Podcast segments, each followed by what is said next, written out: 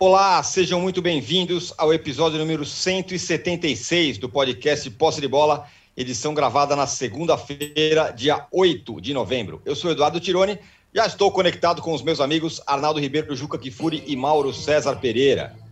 Uma semana inteira para treinar, jogadores recuperados de contusão, a expectativa era grande, mas o São Paulo, mais uma vez, decepcionou o seu torcedor, perdeu para o Bahia na Fonte Nova. Se antes as contas eram para tentar brigar pela Libertadores, agora é, de novo, calcular quanto falta para afastar de vez o risco de rebaixamento.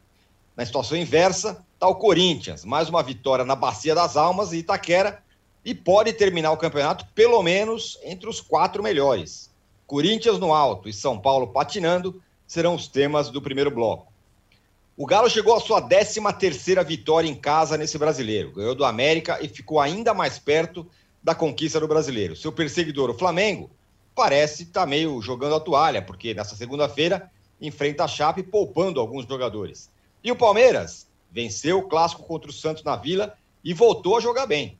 No retrato atual, é o time que mais vem jogando melhor no Brasil nesse momento. São os temas para o segundo bloco. E no terceiro bloco vamos falar do Grenal, que colocou o Grêmio mais perto da Série B. A provocação dos jogadores ao Inter ao final do jogo. Pertence ao futebol, como diria o professor, ou passou do ponto? Também vamos falar do Botafogo, que vai escrevendo uma incrível história em 2021. Muito perto da volta à Série A, no domingo atropelou o Vasco em São Januário e sepultou as chances de o rival subir para a Série A. Fernando Diniz, o treinador vascaíno, e Enderson Moreira, quem diria, o treinador botafoguense, também estarão em pauta. Um recado importante, você que assiste a gravação do podcast pelo YouTube, não deixe de se inscrever no canal do All Sport. E você que escuta o podcast na sua plataforma de podcasts, não deixe de seguir o Posse de Bola. E não deixe também de votar na nossa enquete do dia. A enquete é o seguinte: há 19 dias da final da Libertadores, quem está jogando melhor? Palmeiras, Flamengo ou nenhum dos dois? Para você que está acompanhando no YouTube ao vivo o nosso podcast. Bom dia, boa tarde, boa noite a todos. Juca, Corinthians é o 6º colocado. E de todo mundo que está acima dele, só fez menos pontos do que o Palmeiras nos últimos 5 jogos. Até onde vai o timão, Juca? Bom dia, boa tarde, boa noite, âncora, companheiros, quem nos vê. Veja, acho que o Corinthians tem tudo para ficar entre os 4 primeiros. Sem dúvida nenhuma, o Corinthians hoje tem o 4º melhor time do país. Com os jogadores que contratou, ainda sem poder usar o Willian, falta jogar futebol que convença a altura do time que montou, porque me parece que o Silvinho tem as teimosias típicas, características dos treinadores de futebol pelo país afora.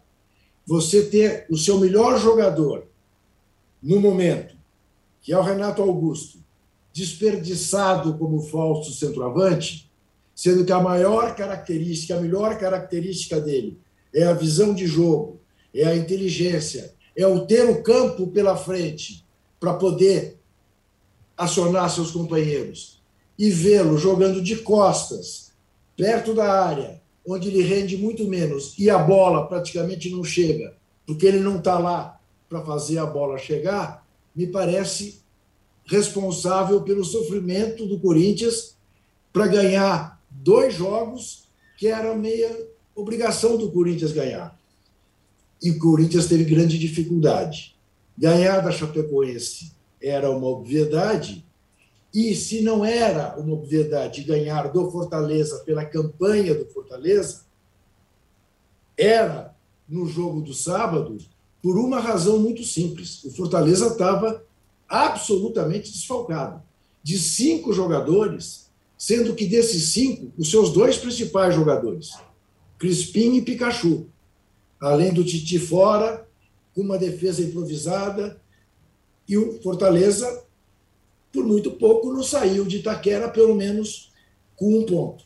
Então, o Corinthians não está jogando um futebol que me agrade, está obtendo resultados. Vai ter agora 3 jogos que vão dar muito a medida de o que o Corinthians é capaz de fazer, porque joga nesta quarta-feira em Belo Horizonte, contra o Galo. É claro que o Galo é favorito, Mas é claro também que, diferentemente de 3 meses atrás, não é um jogo impossível para o Corinthians, pelo time que o Corinthians tem neste momento. O América complicou a vida do Galo ontem. O Corinthians será capaz de complicar? Depois tem o Cuiabá, em Itaquera. Vai ser um outro sofrimento? Vai ser outra partida que a Fiel vai levar o Corinthians à vitória no final? E depois, na outra quarta, tem o Flamengo no Maracanã. Circunstâncias parecidas com o jogo contra o Galo. Então, aí nós vamos ver com mais clareza, ao final desses 3 jogos, de que Corinthians estamos falando. Agora, é inegável que o Corinthians tem, neste momento, valores individuais capazes de conduzir o Corinthians a bons resultados, como vai conduzindo. Mas não que isto signifique uma qualidade de jogo de acordo com o time que o Corinthians tem. Acho que o Silvinho precisa repensar certas coisas. Não é possível desperdiçar o melhor talento que ele tem no time, fazendo dele um falso centroavante, que não é a vocação do Renato Augusto. Muito bem. Ô, Arnaldo, por outro lado, quando todo mundo imagina que o São Paulo vai para algum lugar, ele não vai para lugar nenhum. Está lá de novo, olhando mais para baixo do que para cima na tabela. Uma atuação muito ruim ontem contra o Bahia, né? Antes de falar do São Paulo, ressaltar a reação do Bahia sob o comando do Guto Ferreira, né? Que não perdeu desde que chegou.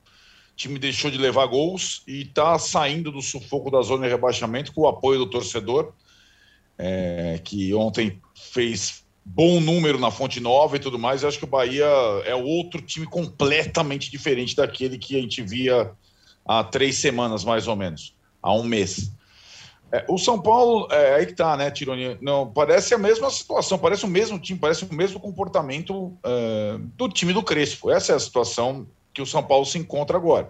O Rogério só teve 5 jogos. É verdade. O Rogério teve 5 jogos apenas. Mas teve 3 semanas cheias de trabalho, né? E o São Paulo continua sendo um time em casa, agora com a volta da torcida, um pouco mais agressivo, envolvido e, digamos, obstinado, e fora de casa uma presa fácil. A única coisa que mudou, talvez, sejam empates em menor quantidade e uma vitória ali, outra aqui, mas mais derrotas ao mesmo tempo. A questão que a gente falava, se é para ter uma campanha aqui livre do rebaixamento, não precisava trocar treinador, né? Convenhamos. O Crespo e esse elenco, do jeito que ia, se salvaria do campeonato em 14º, como está, 15º. Então, trocar o treinador, pagar $750 mil de multa, fazer uma intervenção tal, ou é para revolucionar o time, como fez o Bahia, né? Ou espera acabar o ano, avalia e aí troca depois. É isso que nós estamos vendo. Eu vejo pouquíssimas diferenças no time do Rogério e do Crespo. Computo as vitórias no Morumbi, as partidas contra o Inter e contra o Corinthians, muito em relação ao ambiente. Aliás, convenhamos, né? Não é muito difícil você imaginar que o cenário de reta final de pontos corridos, com a volta do torcedor ao estádio, alguns com a totalidade do público, outros nem tanto, mas sem torcida do visitante, como é o caso do Bahia, o placar mais comum é 1-0 para o mandante, né? Vocês viram? 8 partidas, 6 vitórias de 1-0 do mandante.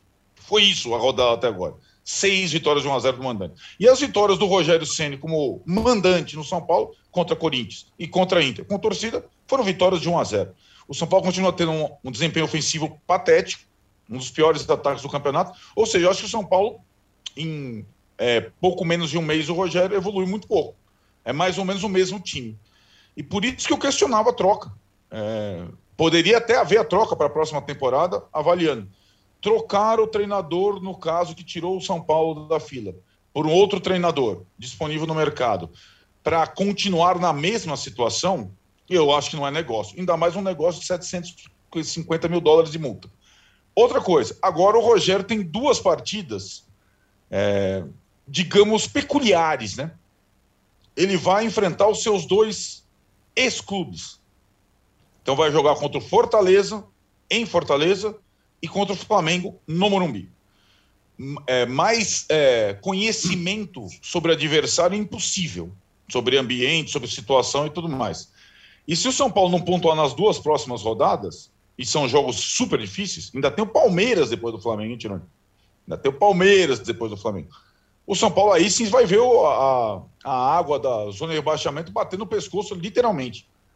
Então eu acho que o São Paulo foi muito mal mesmo. Não apresentou nada, nenhuma agressividade, nenhuma competitividade, nenhuma alternativa.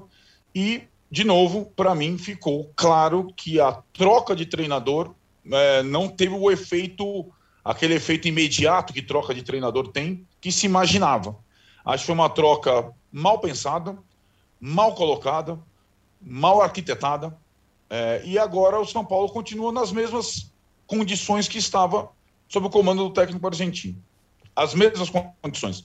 O Crespo entregou o time na 13ª posição, só volta no 14º, o Rogério. Só isso. É a mesma situação, o mesmo karma da falta de produtividade ofensiva e a mesma situação de não conseguir repetir duas partidas com a mesma gana, com a mesma entrega. E não era um problema só do argentino, pelo visto, né? É uma questão que vai além disso. Mauro, você acha que é parecido o São Paulo do Crespo e o São Paulo do Rogério? Ou você acha que mudou?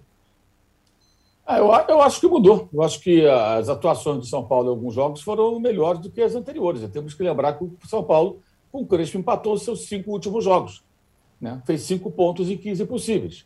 São Paulo, desses 5 jogos, ele fez 7 pontos. Se tivesse feito a mesma campanha do Crespo, São Paulo teria hoje a pontuação do Santos, 35 e não 37 pontos. Ruim? Claro que é ruim. Foram 3 em casa, né, com o Rogério. Oi? Foram 3 em casa com o Rogério. O Crespo, sim, não. Sim, a gente pode também analisar o nível dos adversários e tudo mais. Eu só não acho que é igual. Eu acho que é ruim. Óbvio que é ruim. A atuação de ontem foi ruim, mas eu não acho que seja igual. Eu acho que o São Paulo vinha empatando vários jogos. Essa troca me lembra muito a troca do Aguirre, em 2018. Quando o Aguirre saiu, era muito recortado o melhor momento do Aguirre. E o Aguirre ficou ali 11 jogos com uma vitória, se não falha a memória. Só empatava e perdia. O desempenho do Aguirre era ruim quando ele saiu, embora a troca tenha sido muito confusa. Essa pode ser também classificada como tal, mas eu acho também que o desempenho do técnico anterior não era bom. Acho que não está bom e não estava bom. E continuo achando também que o goleiro, embora tenha melhorado, vira e mexe, ele vai lá e falha, né? Eu acho que ontem o Guto teve uma participação do Volpe. Faz uma defesa aqui, outra ali, pois é. Mas é um goleiro instável, né? É uma das contratações questionáveis das muitas que São Paulo fez nessa gestão e principalmente na anterior. E sobre o Guto, eu acho que ele tem uma outra questão. É um técnico de métodos muito conservadores para fazer seu time que joga daquele jeitinho, fechadinho, jogo mais reativo e tal. Funciona. Para o Bahia, num determinado cenário, pode ser. Para o São Paulo, não sei se daria certo. E outra coisa, quando se contrata o Ceni, o São Paulo está pensando desse ano no ano que vem, né? Óbvio, não está pensando só num tampão até o final de 2021. E, evidentemente, para o tipo de trabalho que o Ceni tenta fazer, isso aí demora tempo. Então, quando fizeram a contratação, eu acho que deveriam ter avaliado isso. Não é o tipo do técnico que toma medidas paliativas para resolver um problema imediato. Não é esse o perfil. E aí não é uma defesa ao técnico, tampouco um elogio, é uma crítica, é uma característica. E os dirigentes não fazem esse tipo de escolha. Eles vão lá buscar o cara que está mais à mão, ou que tem história no clube, ou coisa parecida, né? E são perfis bem diferentes. Você pegar o Guto Ferreira, Rogério Ceni, Vojvoda, Enderson Moreira, o próprio Silvinho, são perfis distintos. Então, o que São Paulo queria, afinal? Agora, conseguiu aí 7 pontos, é pouco, de fato, em 15 possíveis, é menos da metade, né? Mas antes também vinha uma sequência que só empatava, né? Com 5 pontos nos últimos 5 jogos, 5 empates seguidos pelo Campeonato Brasileiro. Também não estava bom. Enfim, eu acho que o problema de São Paulo vai muito além do técnico, não é de hoje. E eles persistem, mesmo na troca aí de presidente, eles ainda persistem, inclusive algumas contratações bem questionáveis feitas já na gestão do Júlio Casares, né? Ô, Juca, com relação ao Silvinho, porque com o Rogério Ceni não tem questionamento, né? Ele vai ser o treinador no ano que vem, né? Não se imagina, não sei que caia para a 2ª divisão. E com relação ao Silvinho, vai ficar aquela história do time muito bom para o técnico mais ou menos? Pois é, veja, é que nesse ambiente resultadista, né, que nos caracteriza, é inegável que ele pegou o Corinthians numa situação em que a briga do Corinthians era para não cair, e a briga agora do Corinthians é para ficar no G4. Então se dirá, bom, ele se deu bem, né? Ele foi eficaz. Mas a questão que está posta é, com este time que o Corinthians tem, ele dará conta? O Corinthians é um clube para revelar um treinador, para que ele aprenda no transcurso dos jogos como ser um treinador de time grande? Essa é a pergunta que ele tem de responder. Eu vou repetir. O que me insatisfaz é ver ele desperdiçar o talento do Renato Augusto. Qual é a grande qualidade, se é que é uma grande qualidade, que o Fagner tem? É o ala, é o jogador no apoio. O Fagner não passa no meio de campo mais. O Fagner nunca foi um bom marcador. É um bom marcador da canela, dos alas ou dos pontas que ele tem que marcar, né? Mas ele nunca foi um bom marcador. E ele não, você pouco vê os laterais do Corinthians descerem, que é uma maneira que o Silvinho tem de encarar o futebol, até porque ele era esse lateral. Ele era um lateral que apoiava pouco, muito eficiente, diga-se de passagem, mas ele não era um lateral moderno, né? Então, eu tenho todas essas dúvidas. Veja, o Tironi, coisas assim tão simples. Eu até, minha coluna de hoje da Folha é sobre isso. Como é difícil a gente entender cabeça de técnico, né? Contra a Chapecoense, ele escalou o Gabriel. Uhum.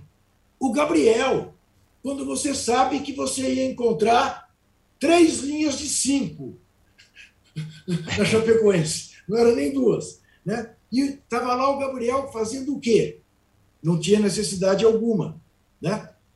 Então, são as tais questões que a gente fala, por que os treinadores são assim? Por que o Abel Braga achou que o Everton Ribeiro e o Arrascaeta não podiam jogar juntos? Por que houve um momento no Brasil que se dizia que Tostão e Pelé não podiam jogar juntos? Por que o Abel Ferreira demorou tanto para se dar conta que o Gustavo Scarpa e o Rafael Veiga podem jogar juntos? Para mim, são mistérios. É tal história, se dirá, mas eles é que estão lá, eles é que sabem. Vocês ficam aí fora dando palpite. É verdade, nós somos isso mesmo. Temos essa pretensão, né? Arrogante. Mas também é o que nos cabe, né? É para isso que nos pagam, para que nós sejamos críticos. Eu fico perplexo. Eu tenho o Renato... Qual é a grande qualidade do Renato Augusto? É um jogador inteligente, que é capaz de, com a visão de jogo que tem talento para executar a visão de jogo. Ele está jogando de costas. Eu falo, bom, deixa o Jô lá, então. O Jô não aguenta 90 minutos. Pregado dentro da área, aguenta. E o Jô entra, e aí o Mosquito é...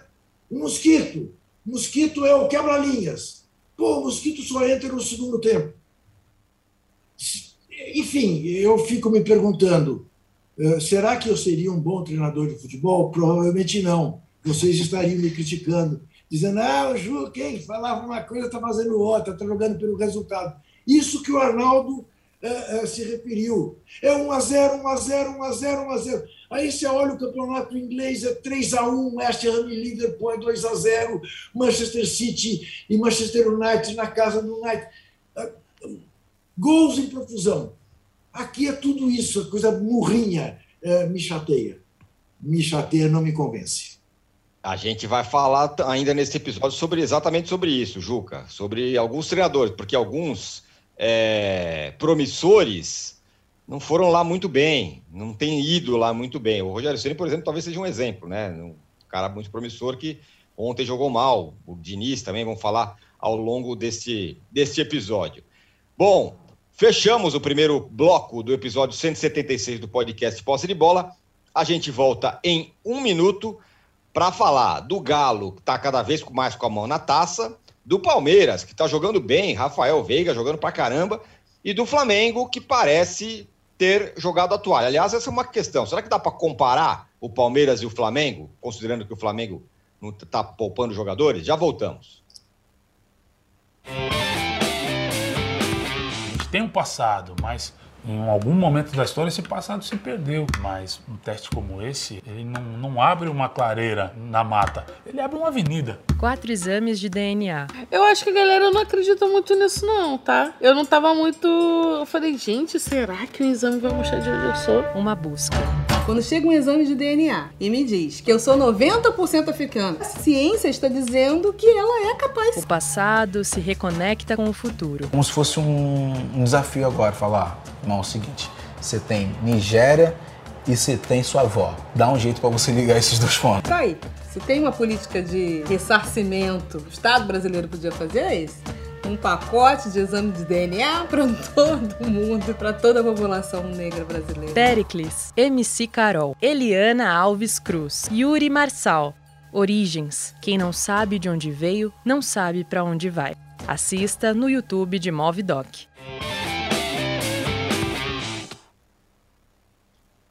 Estamos de volta para o segundo bloco do episódio 176 do podcast Posse de Bola. O Juca já está aqui pedindo likes, precisamos deles, viu? Vamos chegar em 2.500 likes hoje. Vamos? Então vai, manda ver aí. Juca, veja bem a minha pergunta, hein? Na fotografia deste momento, tipo, as últimas rodadas, o Palmeiras é o time que estava jogando melhor na Série A? Não, nesse momento... O Flamengo todo desfacelado, sem ser o melhor jogador, e o Palmeiras completo, o Palmeiras está jogando o melhor futebol. O Palmeiras ganhou do Santos ontem com o pé nas costas, se poupando, inclusive. Jogou de freio de mão puxado quase o primeiro tempo inteiro.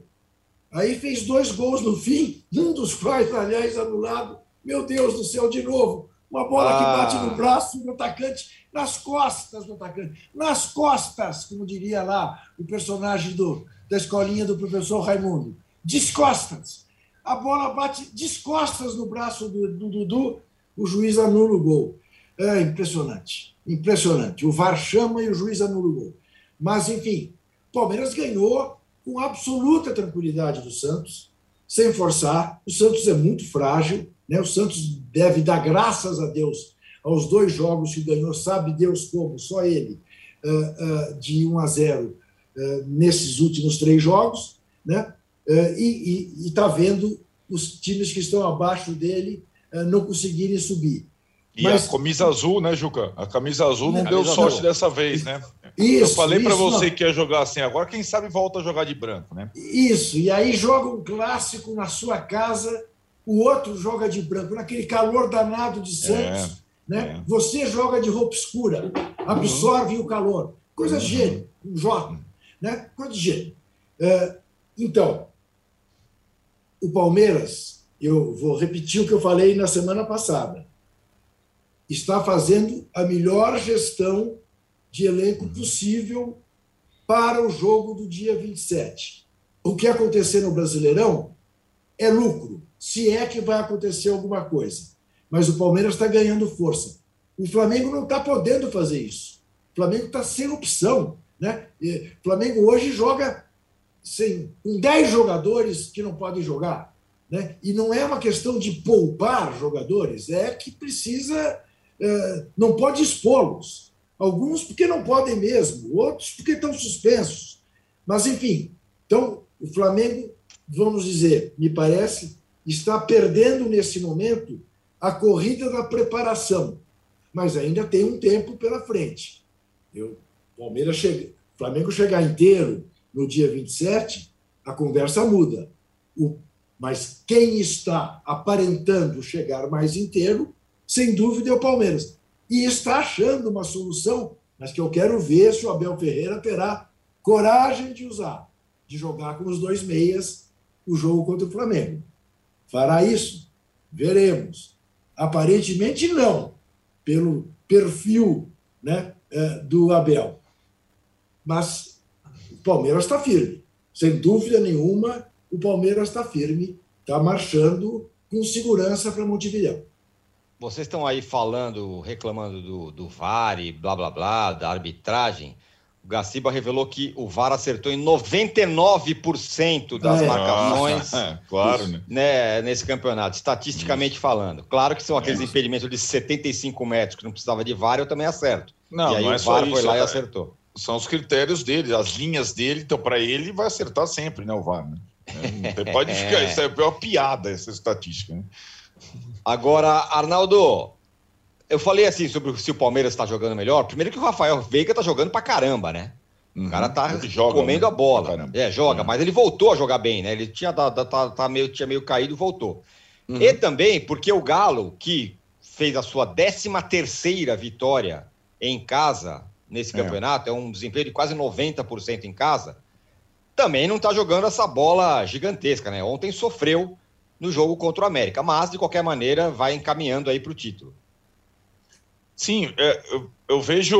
Acho que o Juca tocou num ponto importante em relação ao Palmeiras e aos demais times mais fortes do país, Galo e Flamengo, que é a tal da gestão de gestão de calendário. Eu acho que o Palmeiras ele chega nessa parte final da temporada mais inteiro do que os outros. Né? Porque, por alguns motivos.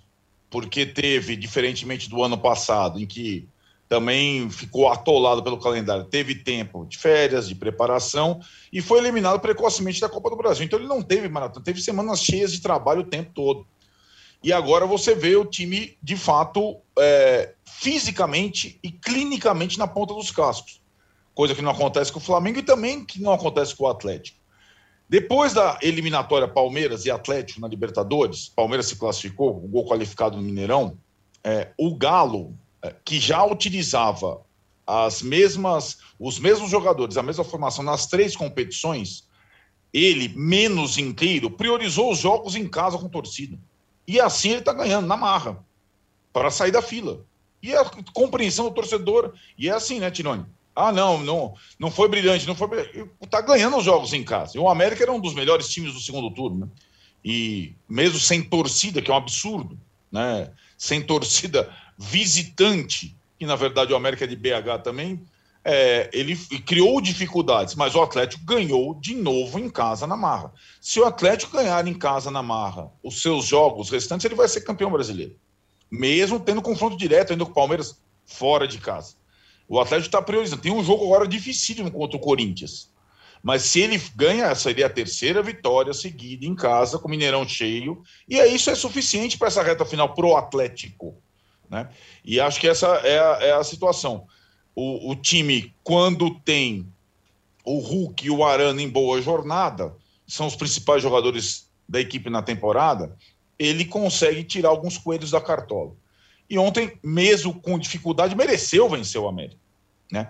E acho que cada um está fazendo um campeonato nesse momento. O campeonato do Atlético é ser campeão depois de 50 anos. E para isso ele precisa vencer em casa.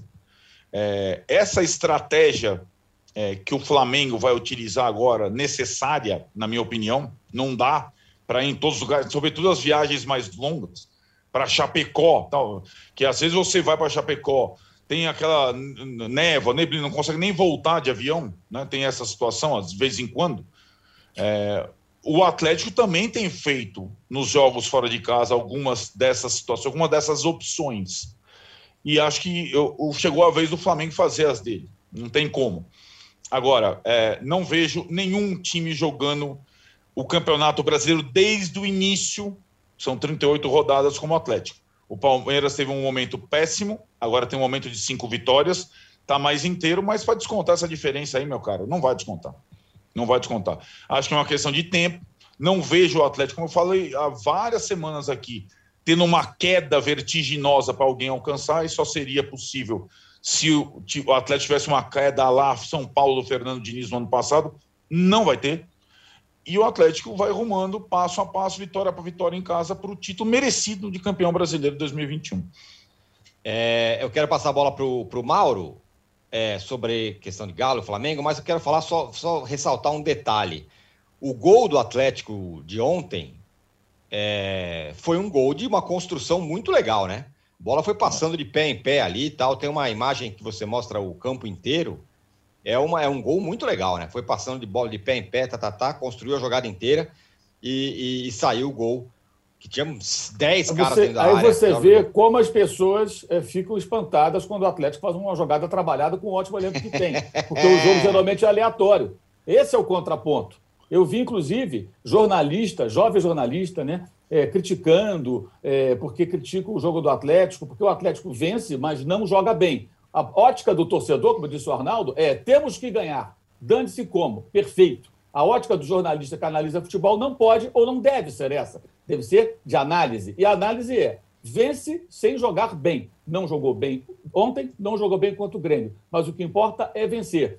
Eu ainda acho que cabe a nós, pelo menos eu acho dessa maneira, por isso, cobrar resultado e desempenho. Se for para cobrar só resultado, não vejo o jogo. Vejo, como diria o outro lá, o Netflix no fim de semana, né? E depois pego o resultado e falo em cima do resultado. Então, ontem estava vendo 3 jogos ao mesmo tempo, para ter condições de avaliar. E eu acho que o Atlético vence sem jogar bem. Então, na ótica, repetindo, ótica do torcedor, legal, ótimo, maneiro. O que o Juca falou do Corinthians? Justamente isso, é a ótica da análise. O Corinthians venceu, mas agrada, atende às expectativas. Qual o paralelo que está sendo traçado para elogiar o Corinthians contra o Fortaleza? A atuação do Corinthians contra o Chapecoense, que foi pior. Peraí, então eu jogo mal, aí quando eu faço um pouco mais, é ótimo. Claro que foi melhor do que contra o Chapecoense. Contra o Fortaleza, até, aliás, bem desfalcado, com o Voivoda, aliás, jogando o segundo tempo retrancado. Tudo bem que está desfalcado, mas peraí, se encolheu, aceitou o jogo do Corinthians, martelando. Claro que mereceu vencer, jogou melhor.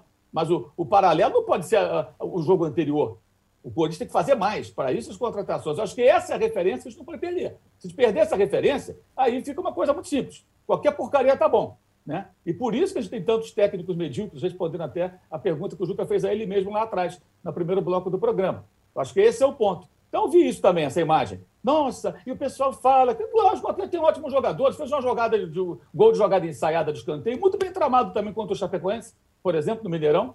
Claro que sai. Óbvio que o Cuca treina algumas jogadas, ele pode ser brilhante, espetacular, sensacional, mas não é também um horror, o pior do mundo, não. Não é um técnico maravilhoso, mas sabe fazer ali o seu feijão com arroz, às vezes até colocar um bacon ali, um temperozinho, né? Uma couvezinha mineira, fica bacana, um tropeirinho, né? Fica bom, claro que fica bom. Agora, vamos lá, calma, né? Eu acho que esse que é o ponto. Quando sai alguma coisa diferente, a mesma coisa acontece quando o Flamengo do Renato faz algumas jogadas um pouco mais elaboradas, né? Olha, o Renato e não sei o quê.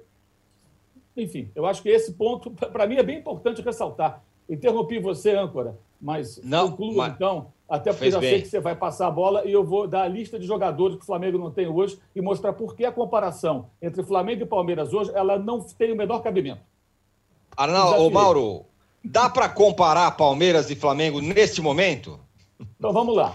Lista de desfalques do Flamengo hoje. Diego Alves, Isla, Davi Luiz, Felipe Luiz, Thiago Maia, Andrés Pereira, Diego, Arrascaeta, Kennedy e Pedro. 10 jogadores, titulares e reservas imediatas. Lista de desfalques do Palmeiras ontem, Santos. Não teve. Como é que você vai comparar o time que está jogando sem 10 com um time que joga inteiro, completo? Agora, o início da série de vitórias do Palmeiras foi há 3 semanas. Essas 5 vitórias. Quando vai acontecer o confronto? Daqui a pouco menos de 3 semanas, 19 dias. Tem muita coisa até lá. O Palmeiras jogou, inclusive, uma sequência boa, bons jogos, melhorou. É óbvio que os 3, Dudu, Scarpa e Veiga, tinham que em algum momento jogar juntos. Há quanto tempo a gente fala isso aqui no Posse de Bola? E o técnico só agora percebeu. Então, vem de novo aquela história.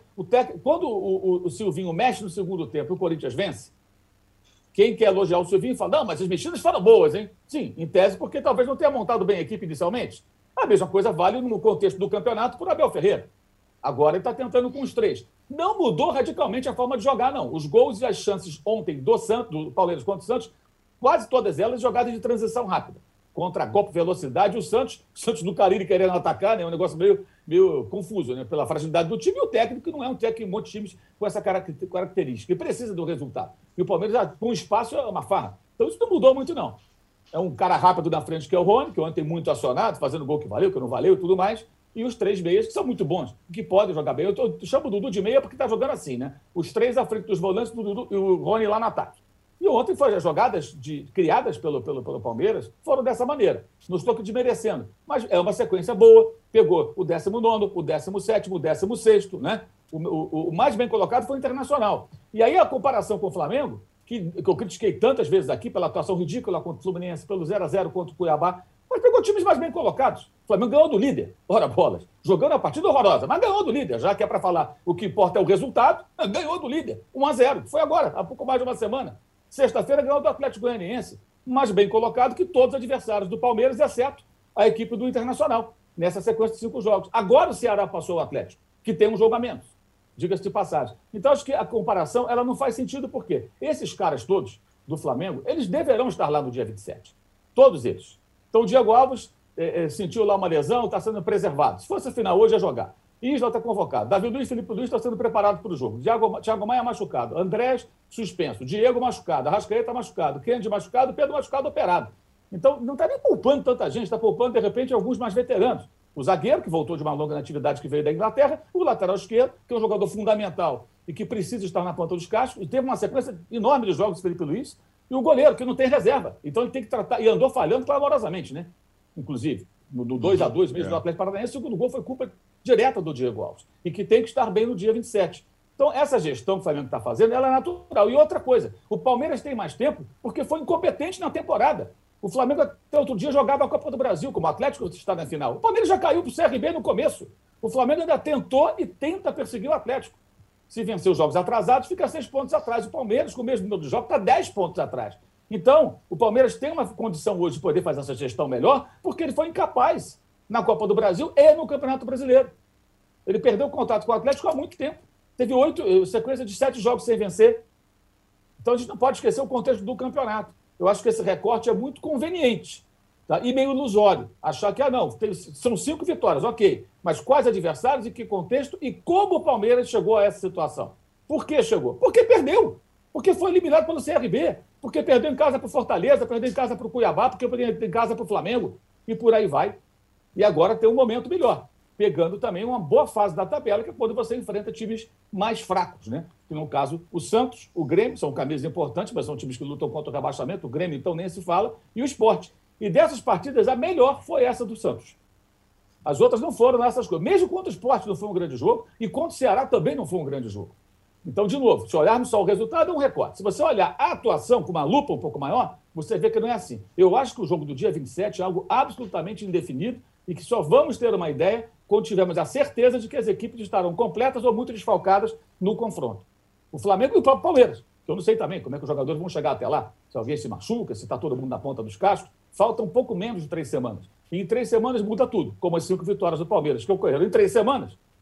Mudam completamente a visão das pessoas em relação ao time. O fato é o seguinte, continuamos reféns de técnicos medianos, que quando conseguem um brilhareto, são catapultados à fama absoluta, né? Olha que maravilha e tal, o importante é ganhar, não sei o quê. Voltamos ao pré-2019. E tudo passa pelos treinadores. Todos eles, dos grandes clubes aí, com melhores elencos. Eu até, os 3, eu coloco o Corinthians, com o Silvinho, tudo, não tem nada de especial acontecendo nesse momento. Fala, Juca. Na verdade, né, Mauro, é isso. Essa coisa do segundo tempo, né? Ele acertou as trocas. Eu digo, não, ele corrigiu. Não é que ele acertou as trocas. Ele corrigiu os erros que fez na escalação inicial. É evidente. É evidente. Ó, Arnaldo, veja aqui o que o Diogo Mariz fala. Veja quem teve mais pênaltis a favor esse ano. Fácil, o Atlético Mineiro. Rodrigo Caetano nem foi julgado. E todo jogo é um choro diferente deles com o árbitro. Para lá e não ser julgado, âncora. E o caso do esporte? Não vai ser julgado? Não vai rolar. Não foi aceito. Não vai rolar. Não foi aceito. Não teremos tapetão. Ótimo. Então, Juca, aproveita essa e responde aqui, ó. Uma coisa não tem nada a ver com a pauta, mas o Pedro Rafael Seifert pergunta: quem jogou mais, Rivelino ou Zico? Veja, muito complicado. Veja, isso aí é para me indispor com a nação. O Zico é Deus e o Rivelino nem tanto, né? No Corinthians. Agora, na minha seleção mundial de todos os tempos, está o Rivelino e não está o Zico. Por questão de lugar de jogar no campo. Eu passo. São 2 gênios do futebol mundial. 2 gênios. Foi bem na resposta. E aqui, só para ilustrar o que você falou, estou vendo aqui o que o Rodolfo Rodrigues publicou há alguns dias. Atlético 8 pênaltis, América 7. Os 2 mineiros têm 15 pênaltis. Olha só que interessante. 15 pênaltis. Os times com menos pênaltis, Flamengo, Cuiabá, Atlético Paranaense, 2. Sport, Palmeiras, 3. Com seis. Esses 5 aqui juntos, eles têm 2, 4, 6, 7, 9 pênaltis. Bota o Fluminense junto, dá 12 pênaltis. Bota o Ceará junto, dá 15. O mesmo número que os dois mineiros. Rapaz. Nossa, hein? Interessante. Curioso. Pisam muito na área os times mineiros, viu? Sim. Pisam na área. Né? Pisam na área. Claro, vai entrar como? Flutuando? Voando. Um homem ou uma borboleta? Um helicóptero. E vamos lembrar que o Daci é gaúcho, não é mineiro. É verdade. Aqui, ó. O Marcos Mesquita fala o seguinte: ontem até a central do apito se irritou com o VAR, mas teve um que culpou o local, a luz do sol de São Januário. Nossa, teve isso, né? VAR em São Januário, esquece, cara. Não dá. Os caras não é possível. Já teve de tudo, né? Já teve de tudo lá. Teve.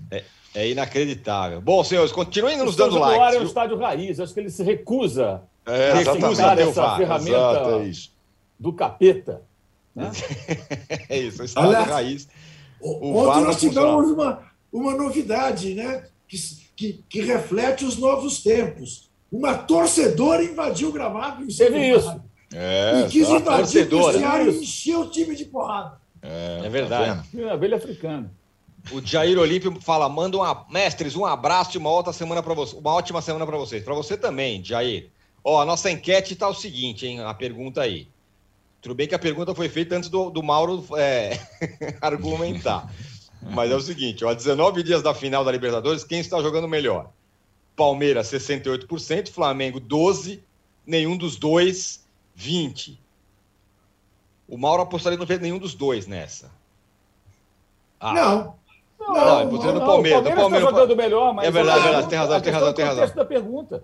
Estão comparando um time completo com um elenco que tem 10 desfalques. Exatamente. Hoje teve 6 ou 7 na sexta e vai ter 10 agora.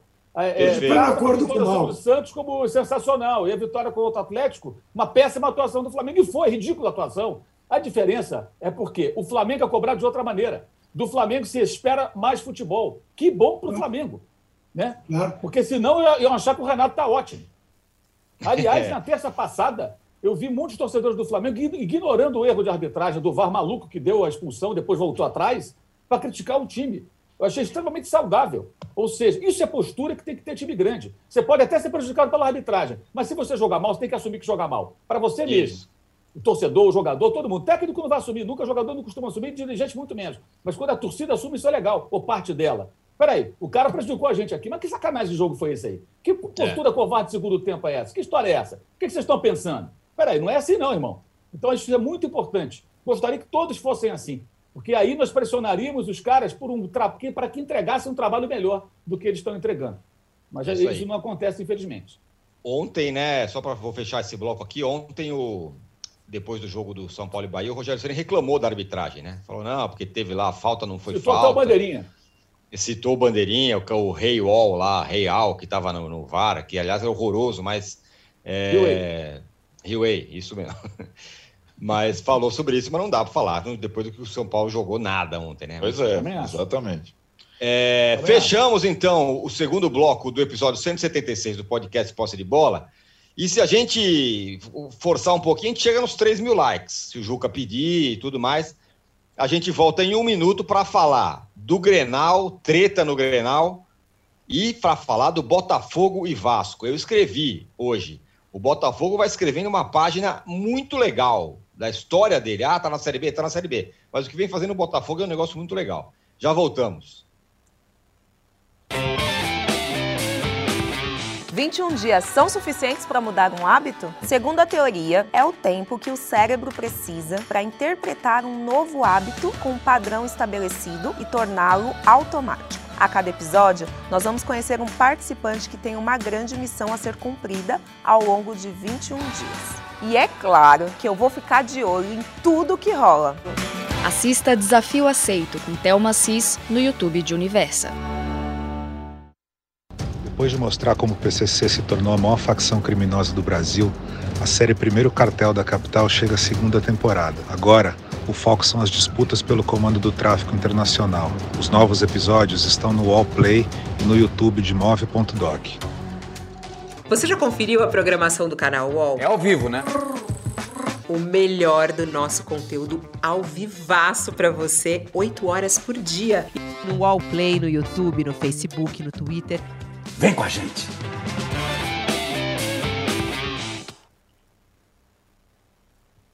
Estamos de volta para o terceiro bloco do episódio 176 do podcast Posse de Bola.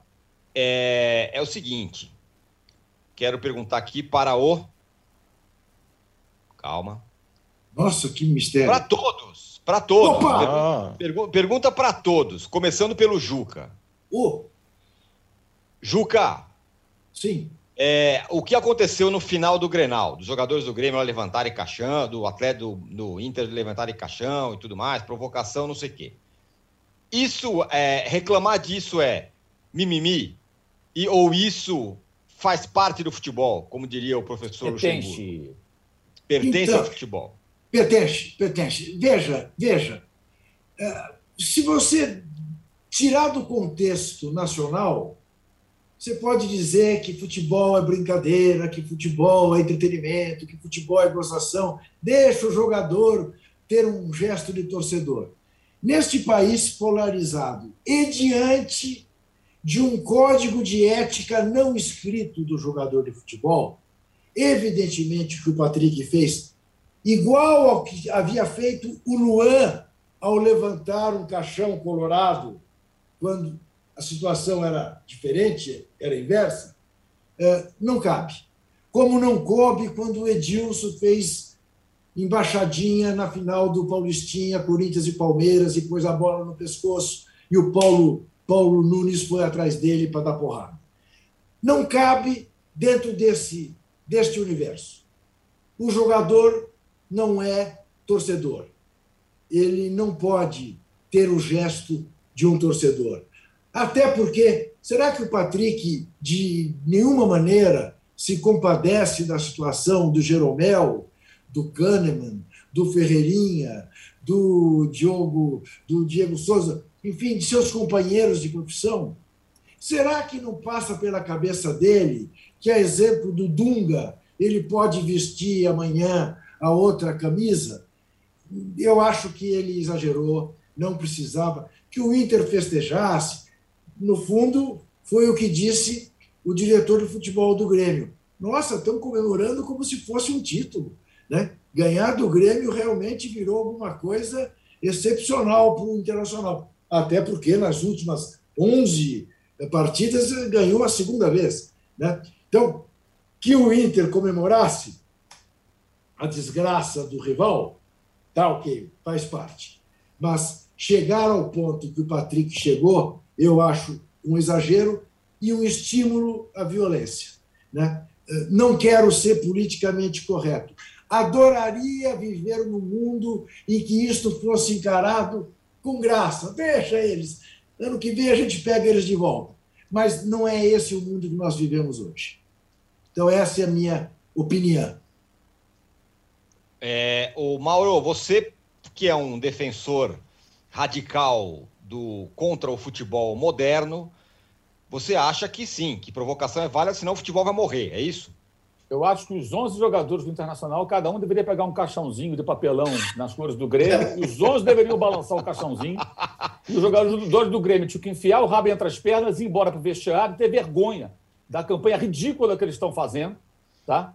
O Mancini junto, a diretoria do Grêmio que ainda tem cara de pau de argumentar contra relação ao comportamento dos jogadores do Internacional, idem, e todos rumando, quietinhos no busão, lá no ônibus, indo para casa, ou lá para o próprio clube, para o Grêmio, para o CT, sei lá para onde que eles vão, para o hotel, porque o Grêmio faz uma campanha ridícula, humilha a sua torcida, como a torcida do Inter foi humilhada pelos jogadores do Grêmio, se a gente entender isso como humilhação do rival, no último Grenal, antes da pandemia, o último com o público, foi a decisão, foi a semifinal do primeiro turno do Gaúcho, 2020, o Diego Souza fez o gol nos acréscimos, foi 1-0 para o Grêmio, e isso num pacote que já vinha desde 2016, com Copa do Brasil, Libertadores, título estadual, né, títulos, né, de campeão estadual e rebaixamento do Inter. No meio disso tudo, essa musiquinha que é cantada por torcidas e jogadores argentinos nos clássicos, todo argentino tem um rival que tem um clássico, todo time argentino. São Lourenço, o rival é o Huracán. O River é o Boca. O Racing é o Independente. O News é o Rosário Central. E por aí vai, né? Então, todos têm. Todos têm. O Argentino Júnior tem o rival, a Platense. Todos têm um rival, um espelho. E quando se encontram e um vence o outro, a música é cantada no final e eles estejam dentro do campo, seja no seu estádio ou no estádio adversário. O adversário enfia o rabo entre as pernas, vai embora, aguenta calado, engole o sapo, porque é assim. Essa musiquinha, como vários comportamentos que existem na torcida, gaúcha especialmente, isso tudo é influência aqui dos vizinhos, né? Dos irmãos, né?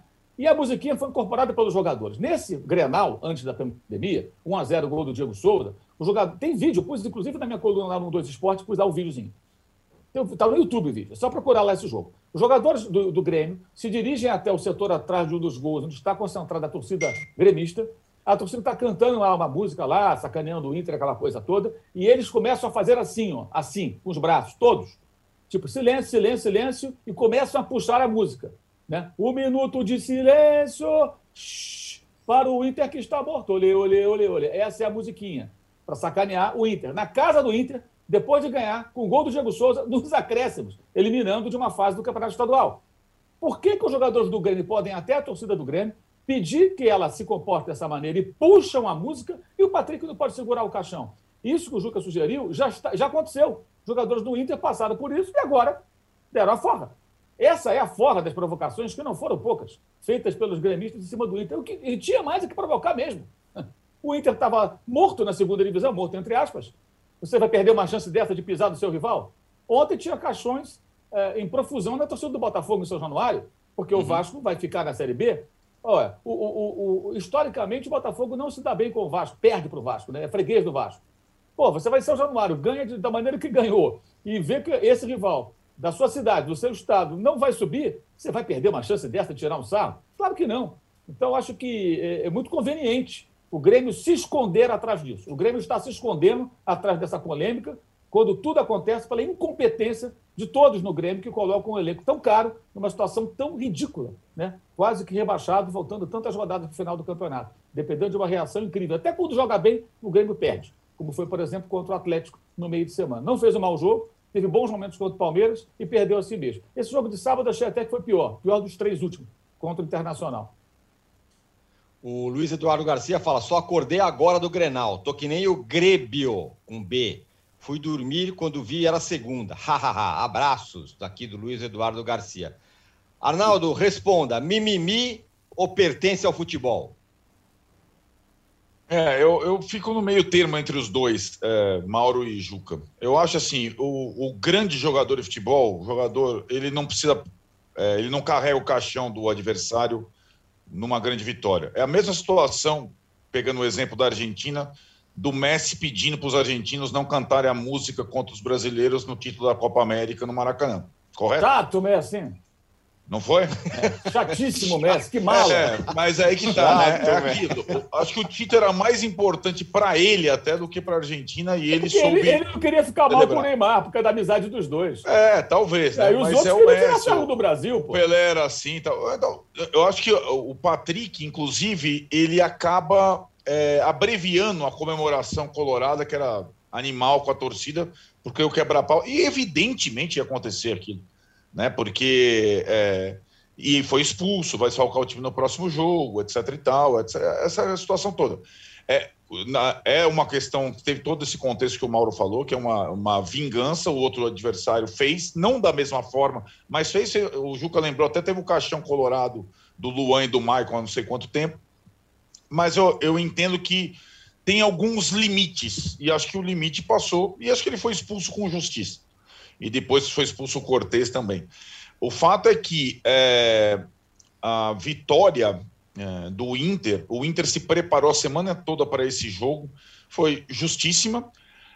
O Grêmio está numa situação muito complicada e acho que essa rivalidade talvez também teve suscitou essa discussão depois do jogo nas redes sociais aqui, se é a maior rivalidade do Brasil. Eu acho que é a maior rivalidade do Brasil, tem tudo isso, tem o número do Grenal, tem não sei o que, não sei o que lá, jogo à parte, título à parte, sim, não foi campeão internacional, mas ganhou e pode rebaixar o seu rival, tem tem que comemorar sim, mas acho que o jogador não precisa entrar nesse ponto, até esse ponto.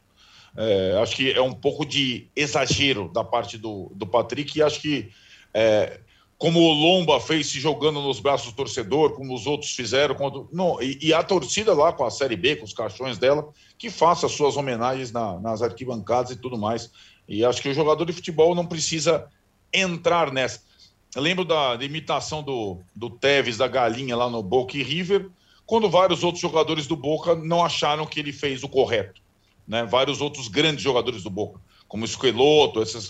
Então, acho que tem alguns limites, é um tal do código que o Juca falou, e ali, evidentemente, o cara feriu o código dos jogadores. Passou do limite, passou do tom. Acho uma musiquinha, Arnaldo. Torcida do Inter fez uma musiquinha que me mandaram, um cara vestido com a camisa do Grêmio, cantando o Let It Be, como se fosse o 3B. Exato. Exatamente. Rapaz. Ô, Juca, falando em Série B, o Botafogo vai subir e o Vasco vai ficar na Série B. E não é só que o Botafogo vai subir, vai deixar o Vasco na Série B e carimbou a permanência do Vasco na Série B com 4-0 inapelável. Que história vai construindo o Botafogo? Eu acho uma história muito legal. Deixa eu te contar aqui um pouco, Anco. Meu time carioca, quando criança, era o Botafogo. Por uma série de razões. Pelo fato de ser alvinegro, mas porque tinha Mané Garrincha, por quem eu era enlouquecido, e Didi, Milton Santos e tudo mais. Então eu olho com o maior carinho para o glorioso. O que eu desejo, porque eu fiquei muito dividido ontem. Eu não vou negar, eu estava torcendo muito para o Vasco subir. Somos dois, eu também. E até como prêmio para uma gestão responsável, como está fazendo o Jorge Salgado. Mas, enfim, não vai ser possível. O que eu espero, porque eu tenho a convicção de que o Vasco, quando subir, subirá de uma maneira a se manter, pelo que está sendo plantado no Vasco, que não deu para colher ainda esse ano. No Botafogo eu não tenho essa certeza. Parece um paradoxo. Bom, então você está dizendo que o time que vai subir te preocupa e o time que não vai subir não te preocupa? Não. Não. Eu estou dizendo, eu estou feliz com o fato de o Botafogo estar subindo. Estou preocupado se o Botafogo terá estrutura para se manter. Eu estou triste com o fato do Vasco não subir, mas estou seguro de que o Vasco está fazendo o trabalho que indica o caminho certo, sem poder colher imediatamente. Agora, do ponto de vista do torcedor, o que esse time do Botafogo fez ontem, no alçapão do adversário, foi qualquer coisa. Meter 4-0 na maneira como meteu. Agora, eu acho que foi o Menon que escreveu isso no UOL. Há certas coisas que só acontecem com o Fernando Diniz. É impressionante. Entre outras coisas, porque ele tomou 2 gols iguaizinhos, de contra-ataques óbvios. Né? Impressionante. Impressionante como... E aí a câmera focaliza aquele ar desconsolado dele, de menino que tomaram o pirulito. Me dá uma pena terrível, vontade de pôr ele no colo, mas temos problemas, realmente temos problemas ali. Eu acho cada vez mais que o Fernando Diniz é um cara para você pôr, para trabalhar as categorias de base, pagá-lo bem e ponto. Muito bem. Olha, você que está acompanhando aqui o nosso podcast ao vivo, você agora vai ficar com... No canal UOL, você vai ficar com o UOL Debate sobre o 5G no Brasil, com a mediação da nossa querida Fabiola Cidral. A gente vai continuar batendo um pouco mais de papo aqui, eu, o Arnaldo, o Mauro e o Juca. E eu quero perguntar para o Arnaldo. Arnaldo, quem é melhor técnico, Enderson Moreira ou Fernando Diniz? Enderson Moreira. É indiscutível. E não é por conta do 4-0. É por conta do histórico como treinador. Se você chegar a uma conclusão, tem coisa que só acontece com o Fernando Diniz, é porque não é uma questão de clube, ou não, é uma questão do Fernando Diniz, né? A derrocada do Vasco na temporada lembra a derrocada do São Paulo no comando dele no Brasileiro do ano passado. O Enderson Moreira, ele assumiu o Botafogo na 14ª posição e ele pode ser campeão da Série B. Vamos lembrar o seguinte, gente. O Botafogo, não é que a questão do Botafogo talvez suba e não tenha estrutura para ficar. O Botafogo era considerado candidato à Série C quando começou a Série B. Era um dos piores times, perdendo jogadores titulares a rodo. O orçamento em relação a Vasco e Cruzeiro é ridículo. E o cara fez um trabalho absurdo no Botafogo. Nenhum torcedor do Botafogo imaginava o acesso, quiçá o título da Série B. E o cara pode ser campeão da Série B. Você falou do Feito, passou por um infarto esse ano também. O trabalho dele no Botafogo é irrepreensível. A Série B do Botafogo é irrepreensível, com resgate de Joel Carli. Tá? Cara, o que o Botafogo faz na Série B não é qualquer coisa. Não é qualquer coisa. E um acesso para jogar a Série A nos tempos atuais do futebol, em que você vê o Cruzeiro agora se livrando da Série C, o Vasco patinando no meio da tabela e tudo mais, é incrível. O Curitiba, que está dividindo ali, agora foi ultrapassado pelo Botafogo, com um trabalho iniciado na temporada passada com o Paraguaio. O que o Enderson fez da 14ª rodada para a primeira é irrepreensível. Assim como ele fez em alguns outros clubes. O Fernando Diniz não tem trabalho assinado, cara. Desculpe, vai Atlético Paranaense, Fluminense, São Paulo, Vasco, cara, o final é sempre trágico. E acho que a opção do Vasco para contratar o Fernando Diniz com viés de acesso, com esperança de acesso, foi um tiro na água, e está lá a dupla que naufragou no São Paulo no início do ano, em janeiro. Não passou nenhum ano. Alexandre Pássaro e Fernando Diniz. Não vai, cara. Simplesmente não vai. E os gols de contra-ataque que o Juca falou aconteceram no Atlético Paranaense, no Fluminense, no São Paulo, no Vasco, etc. E tal. Não pode ser só culpa dos astros, né? Eu acho que tem uma questão ali de uma incompatibilidade com momentos decisivos, administração de situações frágeis na essência do trabalho do Fernando Diniz, que é indiscutível. Então, não tem... O Fernando Diniz, talvez, seja essa solução que o Juca deu, de assumir base de futebol e trabalhar formação de jogador, formação de equipes na base, mas como técnico de time grande, ele teve todas as chances do mundo, vamos combinar, vai? Todas as chances do mundo nos mais variados times grandes do país. E não foi bem sucedido em nenhuma delas. O José Libório, ele manda um abraço a todos, em especial ao corintiano Juca, e faz uma pergunta aqui, que eu vou passar para o Mauro, porque a resposta me parece simples. Ele pergunta o seguinte: qual é o grande problema que impede que técnicos brasileiros estejam nas principais praças do mundo? E aproveito que você fale também, ô Mauro, do Diniz, porque você, em determinado momento, foi um entusiasta do Diniz. Você falava, pelo menos ele faz coisas diferentes, tenta coisas diferentes. Mas não tem ido, né? Primeiro responde a pergunta do José Libório aqui. Essa é fácil. Sim, eles não têm nível para trabalhar nos grandes clubes. Ninguém vai olhar para cá e contratar esses caras. Não vai. Simplesmente assim. Isso não é nem opinião, isso é uma constatação, né? É só constatar. Nem aparece na pauta dos times importantes do futebol internacional. Sobre o Diniz, bem, eu até coloquei no Twitter hoje mais cedo um link para um comentário que eu fiz aqui no Posse de Bola em setembro, se for na memória, até com base numa coisa que um amigo meu falou, que eu acho que é a melhor definição do Fernando Diniz. A diferença é entre você ter boas ideias e não saber executá-las. Ele não consegue executá-las. Isso está muito claro. A intenção dele é fazer um jogo que é mais difícil do que esse que o Enderson faz, que é um joguinho reativo do time fechado, que joga no contra-ataque, blá, blá, blá, blá, blá, blá, que é a tônica desse futebol paupérrimo aqui praticado no Brasil. Ele tenta fazer, mas ele não consegue. Ontem, por exemplo, tem as digitais dele, obviamente, a goleada. Está 2-0 e tem um homem a menos e o Vasco continua dando espaço, sofrendo contra-ataque. Ali não tem como você, naquele momento, mesmo no 1-0, o Vasco tinha que ter se prevenido mais defensivamente. E o Vasco se abre, se escancara de uma forma inaceitável. E isso não é, evidentemente, casualidade. É reflexo de um trabalho quase kamikaze em alguns momentos, né? Esse é um ponto, acho que muito claro. Acho que a comparação com o Enderson é um pouco cruel, porque o Enderson pegou o campeonato lá antes da metade.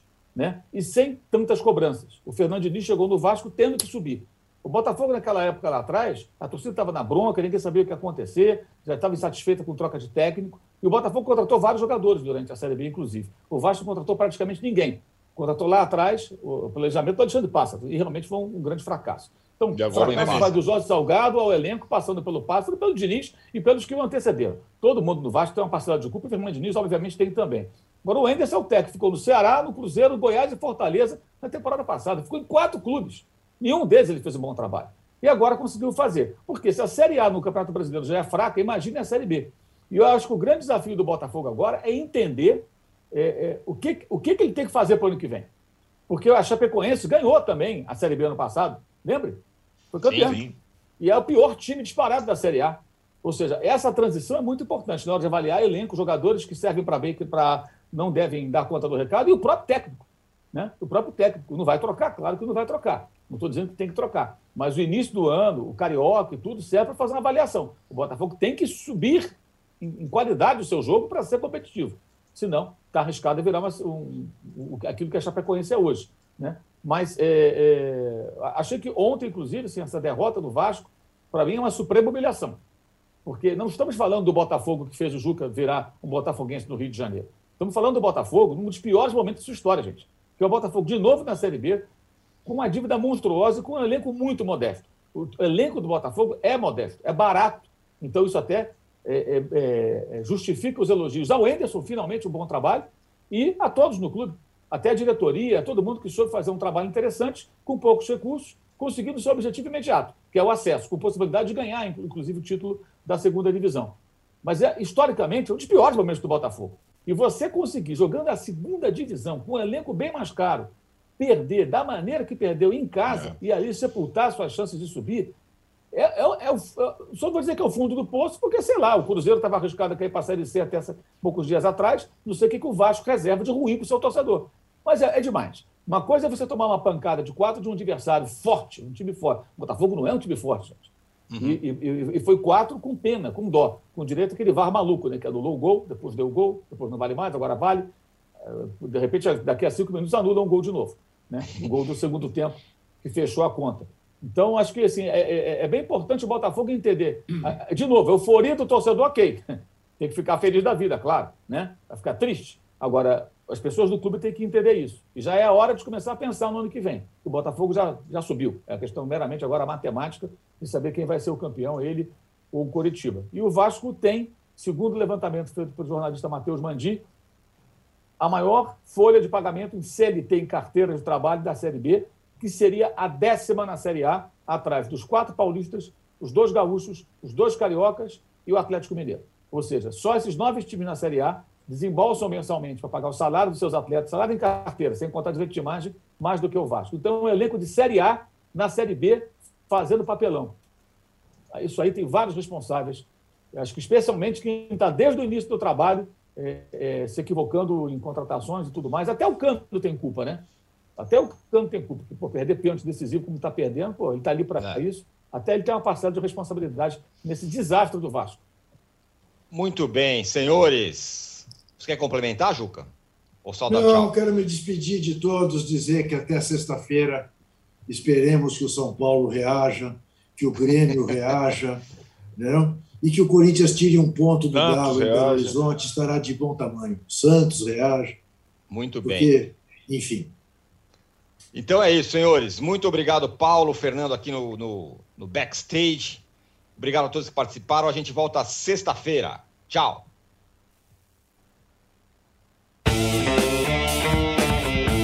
Você pode ouvir este e outros podcasts do UOL em uol.com.br/podcasts. Posse de Bola tem pauta e edição de Arnaldo Ribeiro e Eduardo Tironi, produção de Rubens Lisboa, edição de áudio de João Pedro Pinheiro e coordenação de Juliana Carpanês.